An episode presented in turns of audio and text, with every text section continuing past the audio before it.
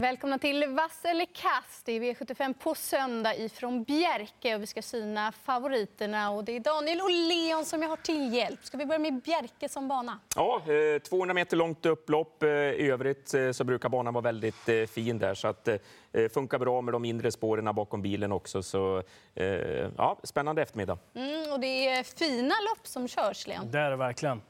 Och känslan på förhand, många starka favoriter. Eller i alla fall de hästarna som är lite spelade har nog goda chanser till att gå hem med segern också. Mm, då kör vi igång. Vi börjar med V75 1 och då är det norskt travkriterium för kallbloden. Det är jämnt här, men favorit att bedöma i dagsläget är nummer två, Oppgårdsdrängen med Mats i ljuset.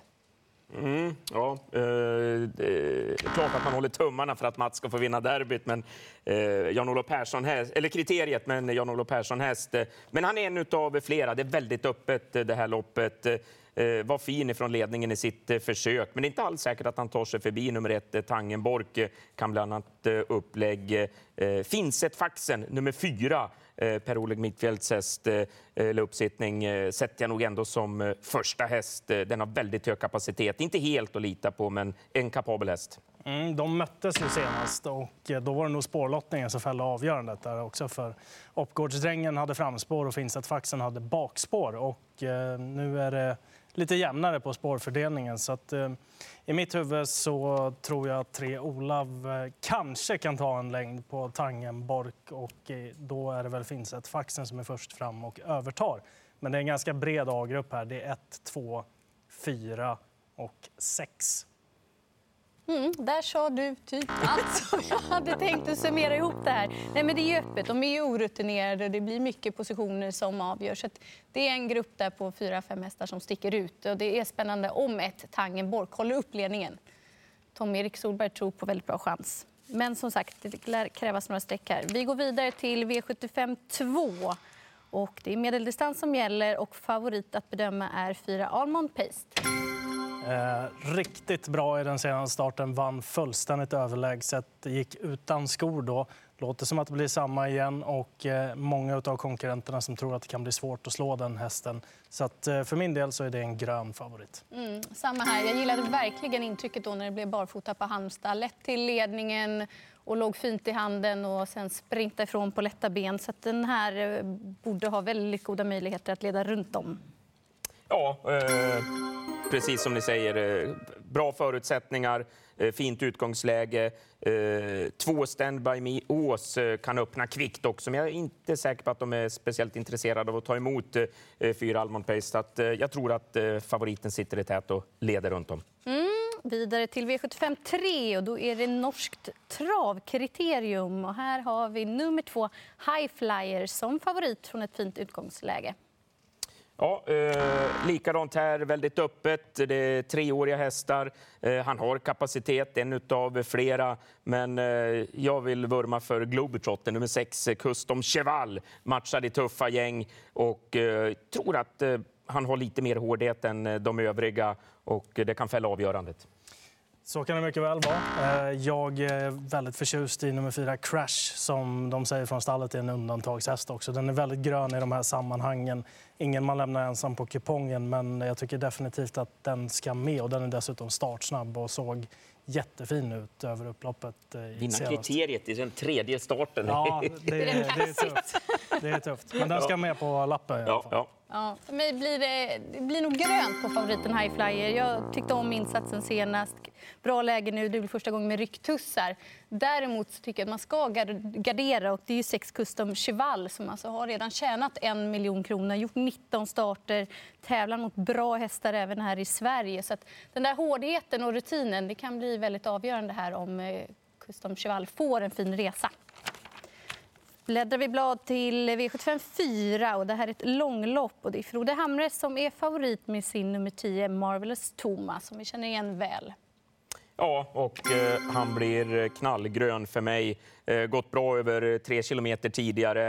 Eh, han är både stark, han kan avsluta snabbt och eh, just distansen är en eh, favör för honom gentemot många av andra eh, av konkurrenterna. Han går ju bra på alla distanser, men det finns några snabba hästar med, men jag tror inte att någon är lika stark som Marvelous Toma.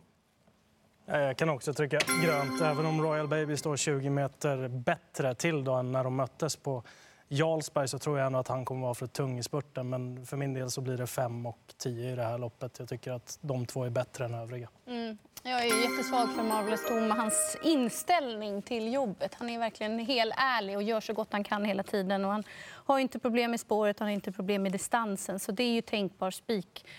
Garderar man så gillar jag även stallkamraten nummer 11, Red Bar. Om han skulle lyfta med i rygg så har han en trudelutt till slut också. Han galopperade bort en placering senast men såg innan dess väldigt fin ut. Går vi vidare till V75 5 så är det norskt travderby för kallebloden och här har vi en stor favorit i nummer 2, Grisle Odin Gel. Rätt eller fel? Jag tror det är helt rätt. Eh, det blir revansch. Eh, gjorde ju bort sig i det svenska derbyt, eh, eller uttagningen redan. Men det har varit kullens kung hela tiden och det är ju Tjomslands andra hästar i loppet som är de värsta motbuden. Men nej, jag tror Öystein är väldigt sugen på att visa upp att han är huvudet högre än konkurrenterna. Det känns ju som att han har bäst chans i loppet att vinna och man säger från stallet att Havglimt är den som är närmast honom i, kullen också så det känns som att sträckan sitter rätt. Mm, jag... Ja, jag tycker, tycker rött, rött, och det är enbart för att det är just två galopper på de senaste fem starterna. Felfri så tror jag också att han vinner loppet. För den kapacitet han har visat upp så har han ju varit kullen i, kungen i kullen. Men det är just den där galoppen då om det blir från spår två. Då är det ju tre Hav Glimt som är värst emot. Även ett Järvs Elling, om han får gå med i ryggar så kanske han blir farlig. Men eh, fin favorit av i Grisloden GL. Blir det en spik på top 7? Ja, på top 7 blir det. Ja, absolut. Och där bakom har ni nog... Mosjur såg eh, bra ut, mm. tycker jag. Den kan man nog plocka med också, bland de fyra främsta. Mm. går vi vidare till V75 6. Och här får vi nummer två, Bleu du i favoritroll. 52 procent. Vad säger ni? Ja, eh, han är knallgrön för mig. Eh, norm, alltså han tävlade ju, han kände inte en euro med skor i Frankrike och nu gick han med skor runt om senast. Eh, jag tror, han, han, är otroligt mycket bättre barfota runt om. Nu har de sagt att det blir barfota runt om och då är han bättre än det här gänget. Ja, pyttelitet fält också och dessutom kanske troliga ledaren av loppet, stallkamraten dessutom. Då. Och Lionel som har kommit upp lite grann i, i ålder, han sitter direkt i andra spår. Jag tycker att det är rätt favorit. Mm, instämmer på det också. Just när det är barfota ja. igen. Och jag tror ändå formen, han har varit igång ett bra tag men det känns som att formen är intakt och då ska han kunna eh, runda det här fältet. Vidare till avslutningen och då är det norskt travderby som vi ska kora en vinnare. Det är ganska så jämnt men favorit att bedöma är nummer två Strong Pepper. Ja, alltså, jag tycker att det ska vara jämspelat mellan Strong Pepper och IGBR för jag tror någon av de två vinner loppet. Ja, jag instämmer. Jag har IGBR som rankar tvåa bakom Strong Pepper, men jag gillar verkligen intrycket på Strong Pepper. När han gick där i ledningen på V75, man bara, ah, det där gillade man starkt. Eventuellt blir det barfota fram på Strong Pepper nu också. Det är väl lite småspännande. Ja, och han är grön för mig också. Jag tror att han sitter i ledningen efter 500 meter och eh, sen tar de sig inte förbi. Mm, det blev många gröna tryck. Hur många vassa favoriter fick vi ihop? Vi fick ihop hela fem stycken. Kanske blir favoritbetonad, men det är ju fina lopp som vi får ta del av och njuta av hemma framför tv-soffan. Lycka till om ni deltar på V75-spelet.